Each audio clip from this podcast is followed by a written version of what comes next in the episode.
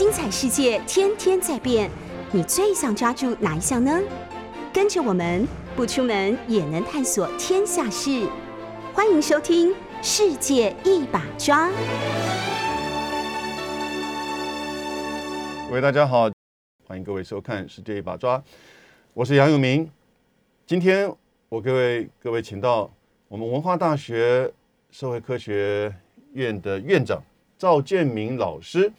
他过去也是在马英九政府时期的大陆委员会的副主任委员，在之前是政治大学的这个教授，在我们学界，特别是针对两岸关系的研究和实务政策制定，甚至两岸的沟通的工作，他事实上都的积极的参与哈，所以他不只是在学术理论上，在实务的这种参与跟政策的制定上啊。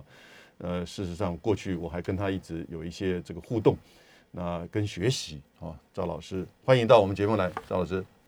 主持人好，各位听众大家好，非常高兴今天有这个机会。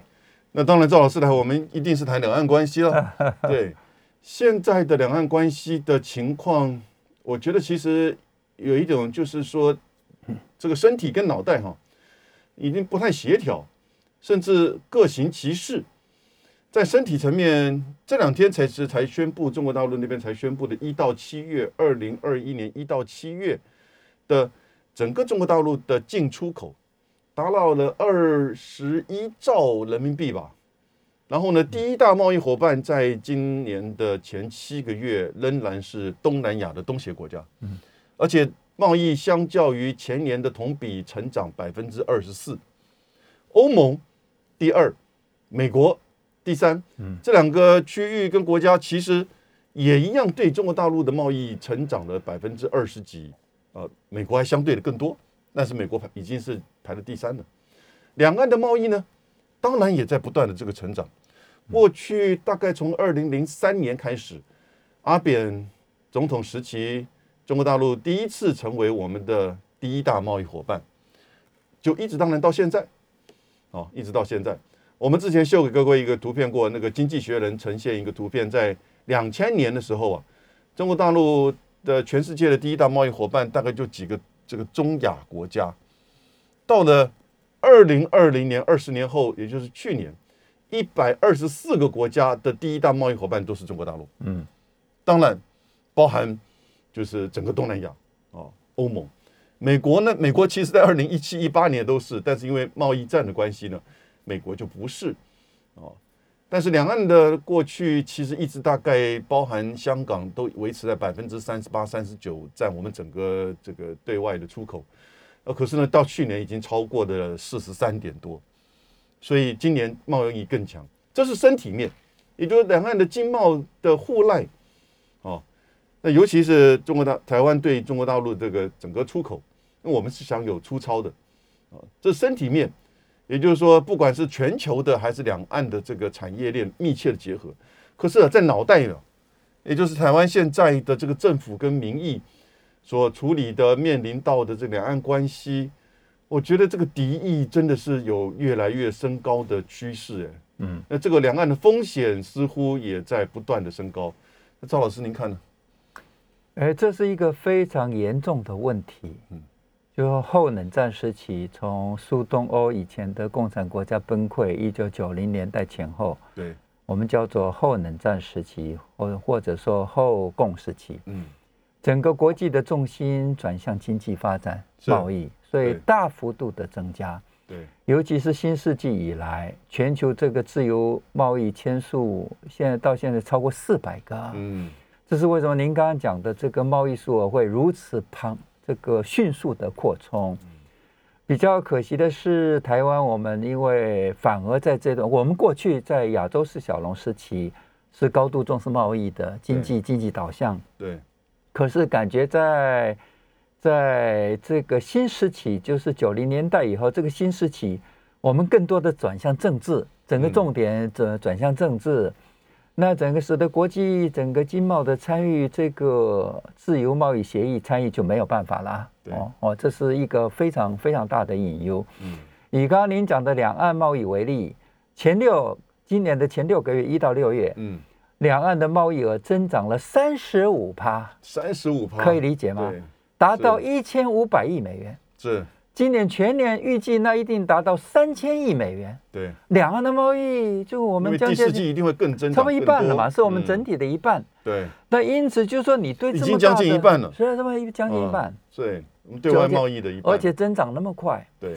因此，对你这样这么重大的经济利益，第一个你要不要去保护？你要不要跟中国大陆政府谈谈？你有什么问题？总会有问题嘛，总会摩擦呀。我们台商啊会遭到遭受到什么这个不公平的待遇等等啊？你要不要给我们台商比较更好的待遇？你给韩国韩商日商比较更好的 free trade 的对免自由贸易的待遇？要不要给台商啊？你政府要出面去谈。对，所以第一个问题就是我们政府完全缺席。是。在两岸经贸过程里面，它完全缺席，你没办法掌握这样的一个大的发展的趋势嘛。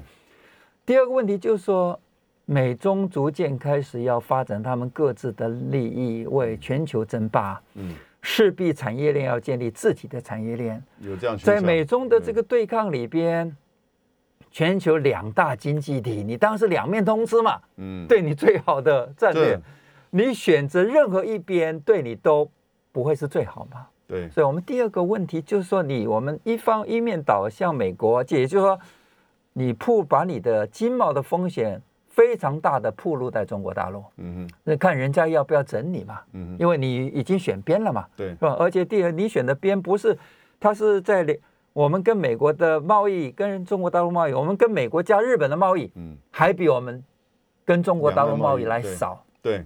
因此，这个选择，你刚才讲的提脑的一个矛盾，这非常的非常明显。是，现在就是说，这个过去在马英九政府时期，当赵老师就是说有参与到整个两岸关系的这个决策的过程当中的时候，哈，呃，其实所建构的这种两岸之间的这种制度性的保障，哈，是存在的。ECFA 啊，以及在谈的后来。要签订的服贸啊协议、货贸这个协议哈，当然货贸事实上都还没有真正完全开始进行细部的这个谈判。可是当然，当然碰到大烟花，我们知道碰到太阳花事件之后，这个停顿下来。当蔡英文上来执政的时候呢，其实在这个之前，那个时候他们对于整个 X 法到服贸、货贸的这种反对，即使到今天我看，大概都是态度仍仍然是如此。可是实物上啊。蔡英文政府其实对于 X 法，至少对于这个早收早收清单呢，还是抱持的希望能够维持不变，不要被取消。所以他事实上认知到这个东西，虽然当然牵扯到两岸经贸层面的部分，它也只是个小比例的而已了哈。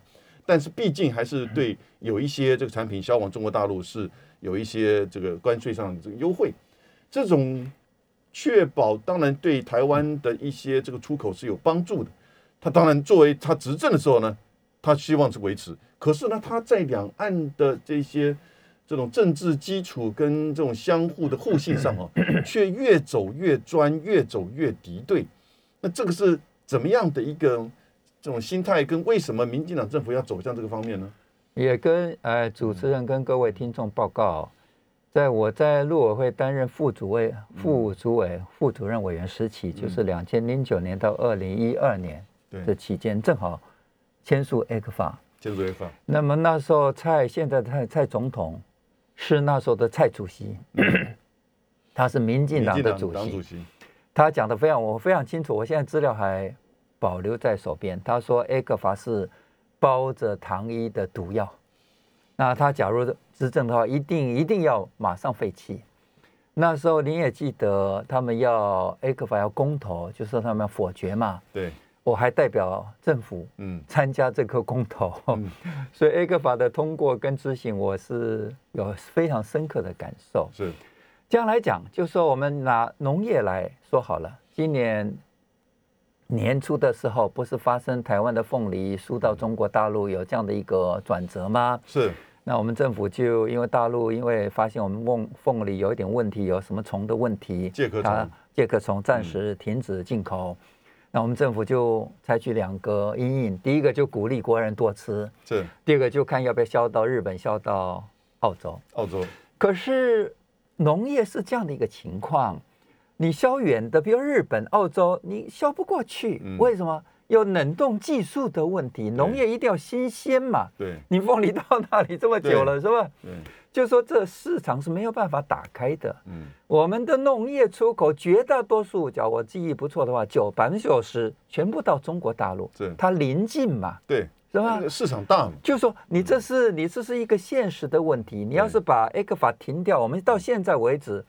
中国大陆的就说哈，那个农业让我们进口八百多项，我们不我们不让它进口的，八九百项。是，而假如我们真要主动把 A 个法停掉的话，对中国大陆不会造成任何的影响，对，马上对我们的我们的农民就造成非常大的。那我这样请问您啊，如果是北京这方面的话，就是因为事实上就片面的就暂停这个早收清单了，嗯，因为哈，其实这是在 WTO 的这整个。就是世界贸易架构的之下，因为它是要全促进全球的降关税，然后呢，如果你这两个经济体之间有签一个特别的关税的优惠，就是 FTA 是可以，是因为那是有助于整体。是是是。但是呢，你这个 FTA 的谈判是有时间有过程，对，共同研究呃个别研究共同研究，然后呢到谈判。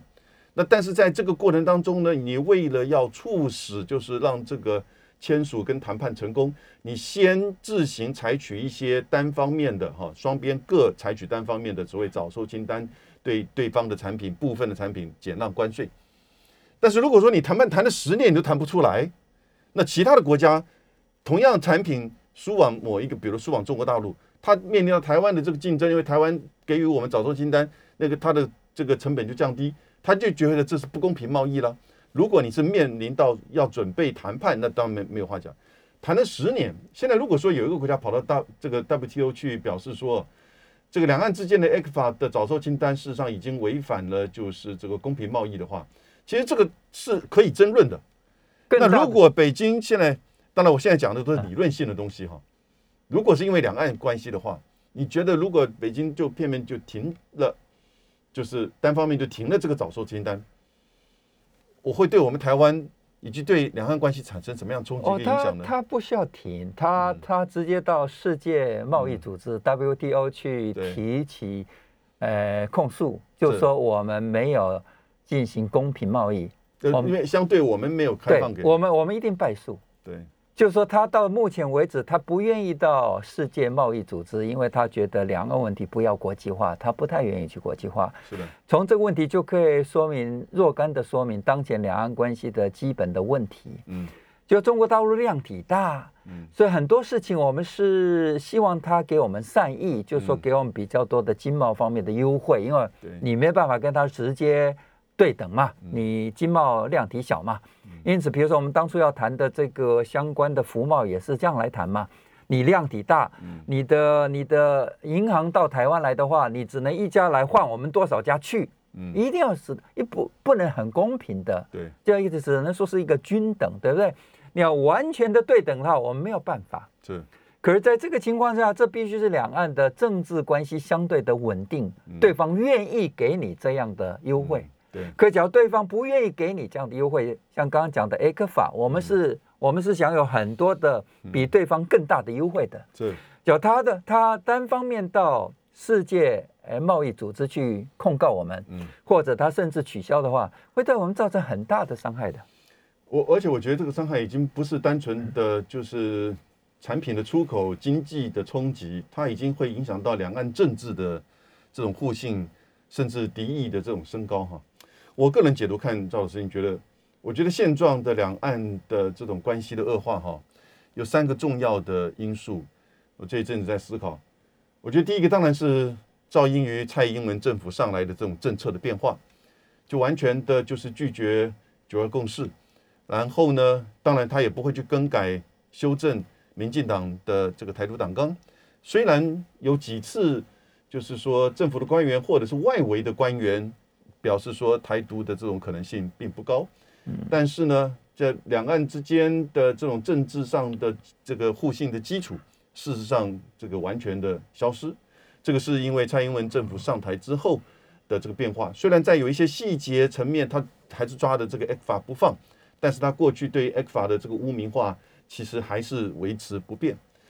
那我觉得第二个因素，其实特别是在这两三年哈，川普上来之后，那现在拜登几乎也是在川规败随，中美关系的对立跟这就是说走向这种对抗性，使得台湾在选边的时候，特别是比较倾向美方的这个就是说呃一些人士的这种政治心理上哦。以及来归来自于美国的这种支持的这种心理上哈，其实被强化了，而使得台湾某种程度变成了就是甚至中美对抗的急先锋，嗯，代理人哦的这样子的一种场域化。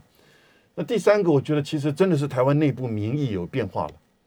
这个内内部民意变化，可能是噪音于对于香港事件的这种就是说认知，哦，不管是正确还不正确。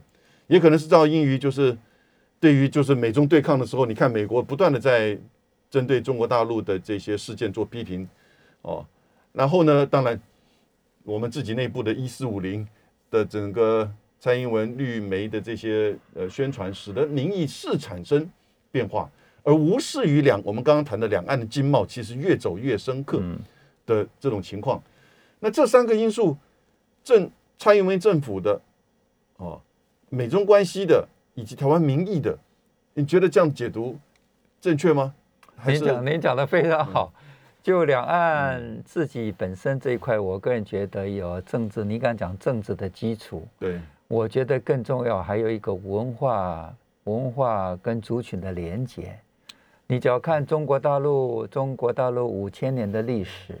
他们非常强调文化嘛，中国文化，对不对？你这呃，你要叫不认同中华文化的话，那就是那就是异族。嗯，他比较多，更多的是从文化方面来界定。这个这个就是现在台湾内部的问题啊。不错不错，台湾其实这个倾向于支持绿营的。根本就不认同这样子文化的连结。我要讲的是就是这个，我觉得很多人不了解到这个对两岸稳定、和平稳定的重要性。这个层面的重有重要重要性非常重要。是，就你政治上，当然政治上就是说对方强调是一个中国原则。嗯。那么国其他国家，包括美国、日本、欧洲国家，其他几乎所有主要国家，它都对跟中国大陆都是基本上都是一中各表。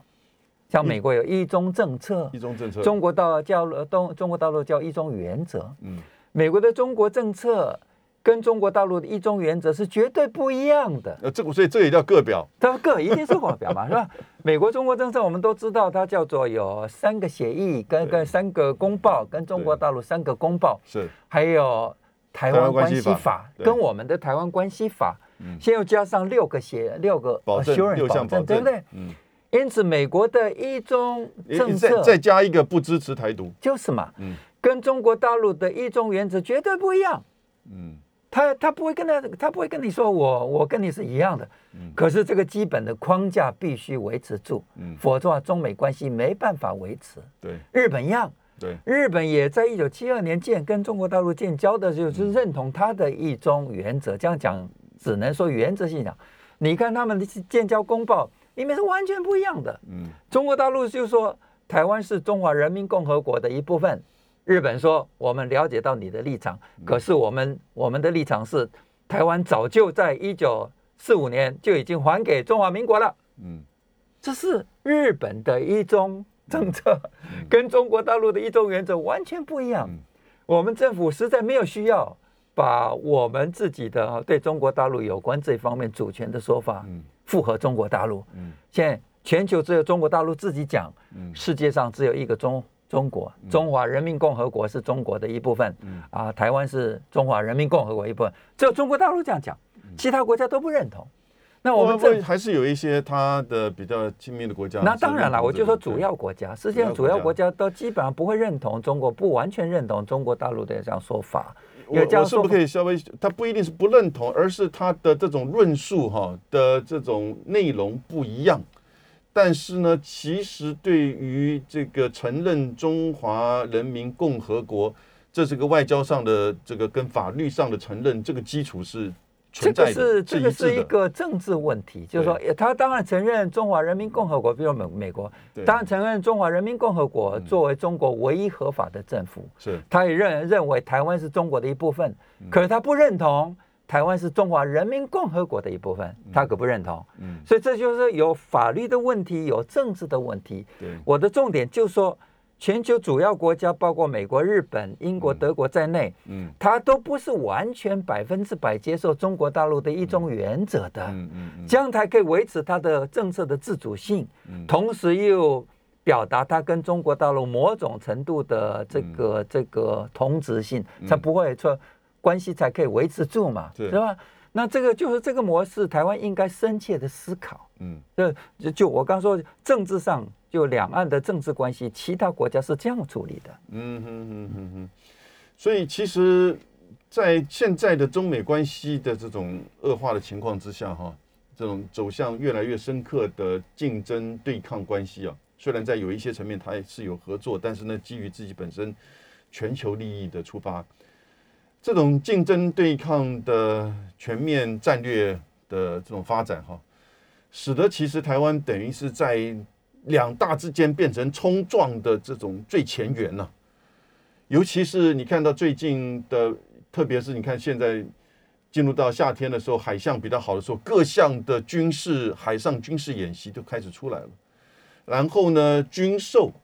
以及就是针对台海的，不管是绕台也好，或者是在东这个西南角的这个这个 ADIZ 的这些进出，使得军事议题在两岸之间似乎变成一个紧张的这种关系哈。嗯，那这样子的一个发展，其实对台湾是有利的吗？当面对两大强权哈，比较弱小的国家有两个选择，两个策略。第一个就是选边嘛，嗯，你选一抗一，你选择美国对抗中国大陆，好像我们目前是这样的一个选择。似乎蔡英文政府对就是这样一个采取的做法。你要第二个想，第二个选择就是说 equal distance，对，保持等距离，双方保持等距离。好处就是说双方可能都要争争取你的这个友谊，那坏处就是说你会不会同时得罪双方？李显龙就是这样的说法呀。对，这两个政策当然都有它各有各有利弊。嗯，不过现在从其他国家的所有东协国家，包括日本、韩国在内的这些国家来看，嗯，基本上其他国家都选择在美中之间保持相对的等距关系，好像这是一个多数，绝大之间难为小啊。对对对，的确一个共同的策略。我们休息一下，进一下广告。我们下一段回来继续请教。蔡赵建明老师，各位早！每个礼拜一、三、五的早上九点钟，在 News 九八这个平台，透过广播和 YouTube 直播，跟各位来分析讨论国际事务。有我杨永明，那我尝试也透过这个平台，一个礼拜一次，请我们台湾重量级的这个学者们谈论美中关系、呃世界格局、两岸关系啊。那我们分别请过，就是黄介正老师、黄奎波老师，今天是赵建明老师到我们节目来跟各位跟我对谈了啊，不只是访问，因为有时候我也讲一些话哈，这个不好意思，呃，表达一下我个人的意见，所以我们是对谈。那也这个做个小广告，下个礼拜三的九点钟，我请现在是台大政治系的系主任了，张登吉教授啊，跟我谈中美关系。和世界格局，所以赵老师，我们回来就是谈到刚才延续，现在中中美关系哈，已经走向那个激兔的，不确定是不是真的会有一天走到了所谓的修习底德陷阱，两大之间最后可能会有一个冲突，但因为它都是核武国家哈，而且在这样一个全球化的过程当中，过去历史的那种一个战争决定一个新世纪的强权。似乎比较难以想象，也不希望发生。但是呢，这个历史的轨迹似乎也在不断的重复。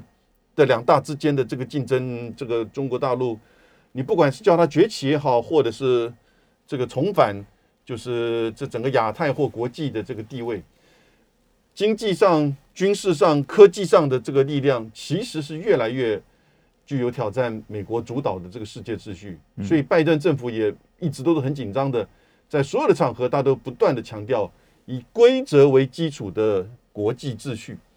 这句话其实有一点这种拗口哈，可是呢，他却不断的去重视这个东西。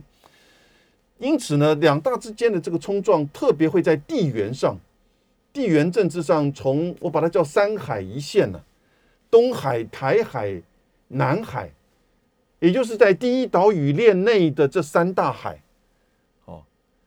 那牵扯到的就是日中两岸，以及美国所重视的，在南海是所谓航行自由，以及部分东南亚国家啊。的这个主权跟中国大陆之间，其实也包含我们中华民国了的主权的岛屿主权的这个冲突，但这个三个地缘的这种军事的热点哈，也就是说将来可能会变成军事冲突的，似乎有在这种恶性的螺旋的不断的上升当中。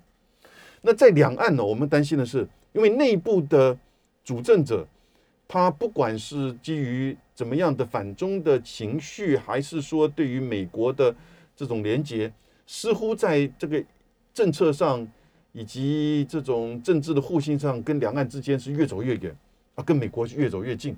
但我们担心的是，不是因为单纯只是因为这个经济啊，哪一天可能会受到什么冲击影响，而是事实上是两岸之间的这个安全跟稳定。变成两大之间地缘冲突的最前线的时候呢，你随时一个意外事件，就像李小龙所说的，台湾台海之间发生立即的危险，哦，也许还是可以避免，但是呢，会面临到一个叫做中期危险，也就是说，随时中期是什么意思？就三五年之后或三五年之内，我们在讲国关系、国际关系的中期哈，不是什么三五十年，而就是三五年之内或之后。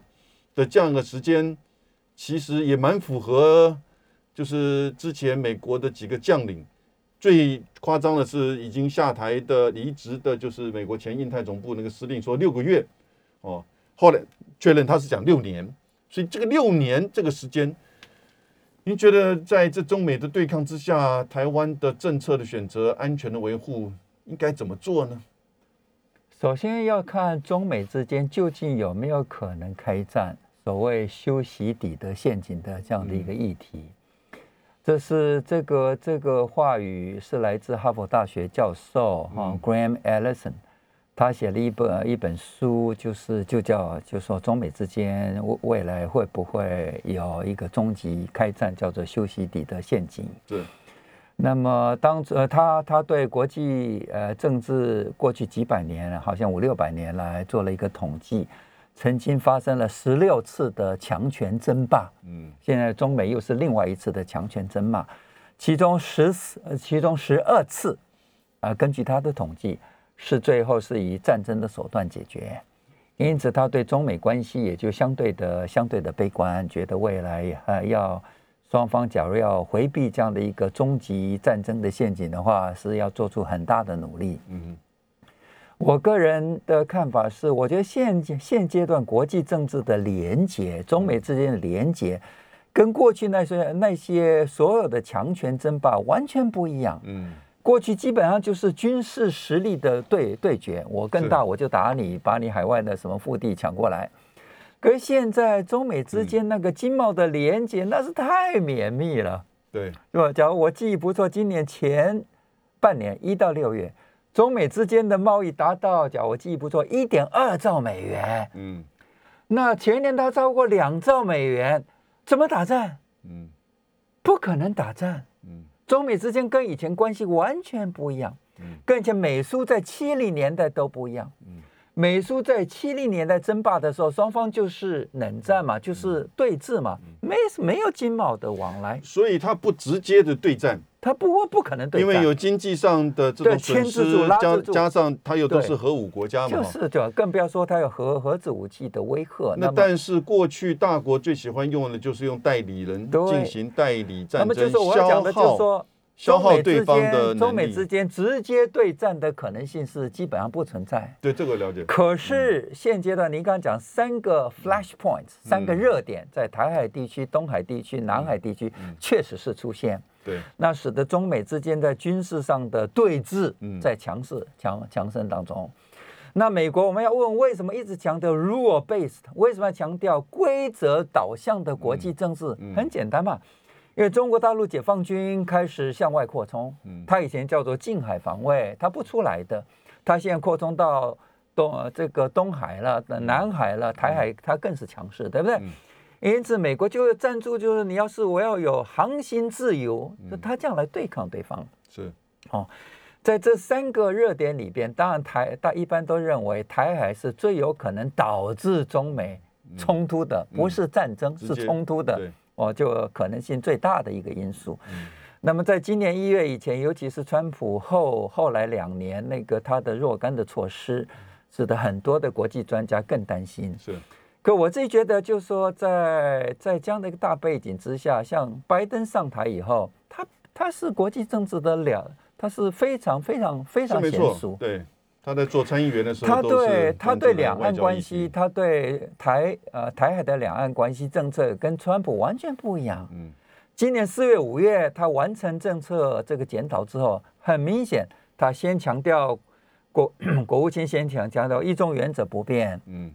然后那个印太事务协调官 Kurt Campbell 说，这个战略模糊政策不变。嗯，然后他的国安顾问又说，这个两岸现状不变。嗯，最近他的国防部长到东南亚访问，再度表示两表述两岸现状不变。Campbell 还在加了一句，他说不支持台。不错，这然后到七月六号，那个 Campbell 就说印太事务协调官直接说不支持台湾独立。然后他的那个国务院副副国务卿到中国大陆访问，也说不支持台湾独立，在做风险管控了，应该是说，就是说他提出了这四步，很明显是风险管控。对，他看到两岸的危机，他我相信他一定也告诉蔡政府，你不要乱冲。嗯，哦，所以这是我觉得这是为什么这段时间看看到在蔡政府的高层官员里边，对两岸关系看起来表述比较谨慎。是。啊，就说因此，我就说台海关系在短短期之内，今年一月、去年年底啊以来的这个高度的风险，导致很多官员说六个月或者怎么样，暂时就化解了。对。那问题就是说，展望未来会不会发生的问题？我个人感觉就是说，中国大陆，我我的了解，我我我我不觉得他会直接用军事手段。嗯哼，他的武器，他可以动用的工具太多了。对，我们刚讲 A 克法，嗯，A 克法是两岸众多关系里面一小部分。嗯，他只要动一下，我们都受不了。是，不要说他他要经济制裁你，或者是其他怎么样封锁。那个时候凤梨事件就被不要讲别的了，解读为经济制裁。就说他有他有很多的武器，他为什么要动用军队？这个对他来讲伤就就是说太太不划算嘛。对，所以其实赵老师讲的一个很重要的，一方面就是，其实，在两岸之间所谓的武统或者是军事的这个方式，那战争其实并不符合现状任何一方的利益，大概也没有办法立即的达到这个最终的目标。那因此呢，非武力手段，非武力手段，其实。我觉得外面整理哈，两岸之间非武力手段的使用或非武力方式了哈，手段手段听起来好像比较负面，非武力方式处理这个两岸的这些僵局，特别在北京方面，似乎其实这个菜单呢在增加当中，而且它的这个深刻的影响的程度啊，事实上具有一定的这个效应的。造成的可能是制裁，也可能是惩罚的效应可能会出现。你现在看到中美之间相互的经济呃贸易战、科技战，尤其来自于美方，中国大陆跟澳洲之间的贸易的这个纠纷，你就很清楚了解到，就是说，其实如果两岸之间，中国大陆也采取类似的这些非武力的这些方式，经济上的或者是社会上的，或者针对台商的。其实那个冲击会很大的。我觉得有一点，我们国安团队，而且朝野是一定要重视的。是，就是我们一段时间以来，我们的很多的官员讲话都没有很很很深的思考。对。比如说，我们前后两任行政院长都公开说支持台湾独立。我们现任的立法院院长天天进行，天天在做，这天在说证明台湾要证明运动，是吧？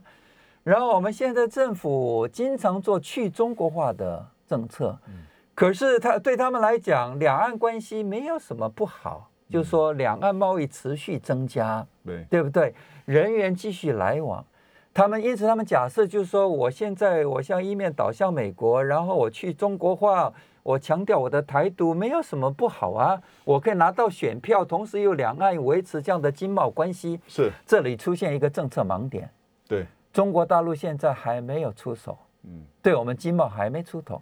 我觉得我们国安团队、总统、立法院院长呢、行政院长思考这个问题。假如有一天对方从经贸方面出手，你现在要不要先准备？你现在好像就就觉得人家不会出手嘛，人家就人人你你人家就一定给你维持经贸关系，A 个法一定继续给你，然后两岸维持现现阶段的民间的交流，这个假设是有问题的。这个假设是有问题的。我们接下来再休息一下，我们后续再请教赵建明老师，谢谢。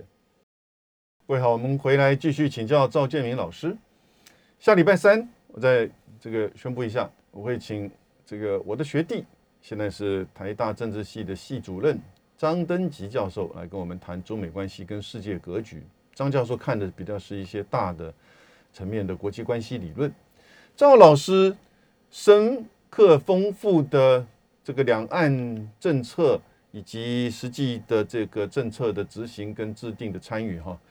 提供我们对于两岸关系当中的一个很重要的思考的这种指引。刚刚提到，就是说，其实两岸之间，中国大陆这边，光是在武力的层面以及非武力，或者我们就叫经济的这个方式，会对两岸的产生的冲击，事实上是很多层面的。但是我们这边，不管是政府或者是相关的这些，我们在讨论两岸议题的时候，都没有很深刻的去看到这些对我们的可能的冲击影响，而比较顺的现在的这种网民或者是说政策上，或者是华盛顿的宣传跟意志哈，对于两岸的冲突似乎有那种恶意的螺旋不断的在上升的这种情况，哦，甚至有一些民间人士的对于这个，比如说在郑州发生水灾的时候。甚至说谁敢捐钱，我就去怎么样怎么样，这种已经几乎接近丧失人性的发言，在两岸之间的敌意哈，事实上是已经是屡见不鲜。这样子的情况其实是对双方哦，这几乎就是冲突的前戏了的这种感觉。而我们另外看到这种经济上的往来的深刻哈，就越来越使得我们台湾。中下阶层，我们一般的老百姓的生活，事实上深刻的受这个影响。你看，像上一次，当蔡英文政府上台之后，整个两岸的这种就是经贸交流跟旅游，整个打压，造成多少计程车司机、旅游相关的业者的这些一般的老百姓生活变得更加的困苦，而这些人其实没有办法去。在任何的场合去怎么样大声疾呼的，他只能够去，他必须要每天面对他自己越来越困苦的生活，他没有办法再去做什么样，他也不了解，他也不去，没有办法去掌握那个话语权。可是他们的困苦，我们这些决策者，我们这些在网络上的这些这个打字打字的这些一四五零们，你们看得到吗？对不对？所以稳定、繁荣，哦，生活。其实这个是一般人的微薄的恳求，决策者执政参与政治，不就是要去确保这个东西吗？那现在过去我们国民党执政的时候谈的九二共识，即使是在一共产党一百年的时候，习近平的谈话当中也重复这句话了。李显龙在上个礼拜在美国的视讯跟美国的视讯的当中也提到。两岸之间的九二共识，但他说台湾这边似乎拒绝了。您觉得九二共识有可能再成为两岸之间的这种政治基础吗？当然，两岸关系基本上有两个层面，一个层面就是说，我们当然也感觉到中国大陆对我们的不友善。拿刚刚结束的这个东京奥运来讲，我们分明叫做中华台北 （Chinese Taipei）。可中国大陆一直叫我们中国台北，任何有一点点英文这个素养的人也知道，Chinese 台北不可能翻成中国台北。我这个是这个是他内部的。我我了解，我是说台湾老百姓为什么你刚刚讲有一些民众这样的反应，是就我们就中国大陆一些政策做一做，我们确实是不合理。那么小 S，但但是我们把我们自己，我们称呼我们自己的时候，我们不叫我们自己了解了解，我们叫我们自己台湾。不错不错。那他他们怎么看我们呢？我了解了解。所以这个是，呃，台面上的官方的用语或者正式的用语跟民间一般用，我觉得这个不需要完全的。我了解了解，就是说现在因为现在台湾有一些你刚讲一四五零这样的他们的感受，我先把这这部分讲完。像小 S，他支持，就说呃，这个戴资颖打球的时候称他为国手，对方也要去出征他。小粉红就就说，哎，对，包括但对方官方的媒体认为说这个小那当然了，不是说，就是说我我刚才要讲的，就是说台湾有一些人觉得中国大陆对中国大陆有怨气，这个是可以理解的。是的。这是两岸的一个层面，就是说中国大陆也必须理解他对台湾的政策很多方面是不能强调太多，强调利。我在两岸的很多现在的会议里边，我这样向他们提，中国大陆看起来对台湾政策就强调利，我就是大，我就是要这样，我就叫你中国台湾，你叫中国香港，你要怎么样？他要理解这样。可是问题是，两岸关系有更大另外一个更大的层面，就是我们国家安全、我们经济贸易利益等等，是比台湾整个国家发展是必须要维持在两岸和平稳定的基础之上。是，那我们实力不如人家，经济人家比我们大了二十三倍。嗯，那他的军费是将近我们的三十倍，他的军费已经来到两千六百亿美元，我们只有一百二十亿美元。嗯。因此，你要说我来直接跟你抗中保台，这个是这是假议题，这根本是不可能的事情。这是这讲的难听一点是骗人的，骗人，是吧？政治人物不能这样不负责任。嗯。因此就说有两这两个层面，有更大的层面，然后有一个是民粹的层面。那我个人感觉就是说，朝野就执政的人应该有更大的格局。嗯，你要看得到大的方向，国家安全必须两岸和平，国家发展必须两岸和平等等。我觉得不容易了。你光看现在美国非常不容易，美国两党之间，共和党跟民主党对于中国大陆的态度，对某种程度是已经达到高度的共识，因为它有强大的现在对于中国大陆不满或保持的负面态度的民意，不错，以及媒体的这种支持。可是美国跟台湾不一样，美国国力那么大。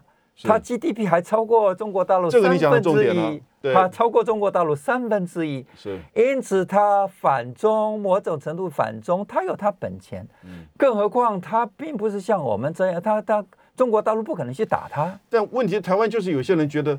那我们就跟美国、日本靠紧的话，我们等于他的一部分，而他的强大的力量就是我们的后盾。然后我们在对抗的时候呢，那就要那就要问人家愿不愿意把你当做他的一部分呢？这是关键。从那个越战一九七零年代、一九七五年美国退退出越战之后，我做了一个很简单的那个统计。您是专家，美国大概美国跟国其他国家开战国对对手国人口没有超过三千万人的。大概两千两百万左右就是极限了，这表示什么？他不会跟大国开战，这很简单嘛。美国三亿三千万人口，他他的对手都是三千万以下的，他轻轻而易举，而且经济、军事、科技发展都非常落后的，阿富汗啦，哦，叙利亚这些国家，他他他绰绰有轻而易举。可中国大陆开玩笑，你现在全国第二大。全球第二大经济体，再过七八年，它 GDP 超越美国，美国会为了台湾跟他开战吗？九二共识呢？九二共识最近那个 T TVBS 啊发表的一个这个民调哦，就说里边支持九二共识。作为两岸这个解决纷争的基础的，跟反对九二共识作为两岸化解两岸纷争的，正好旗鼓相当，旗鼓相当都是三十五趴。那某种程度也代表了他们的政党的倾向。我我要讲的意思就是这样，就是说现在之所以，诶九二共识三十五趴支持，三十五趴反对，主要就说因为现在政府在去年把九二共识跟一国两制画上等号。画等号，嗯。当然不是等号。我要讲的是这样，两岸和平维持非常不容易的，你要投入很大的心力。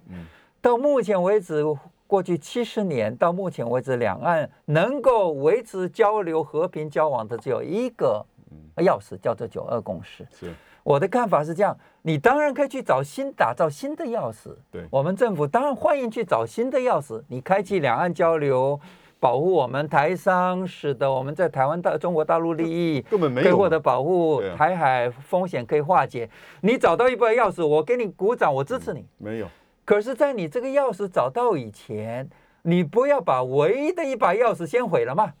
你毁了以后就没有钥匙了嘛？是吧？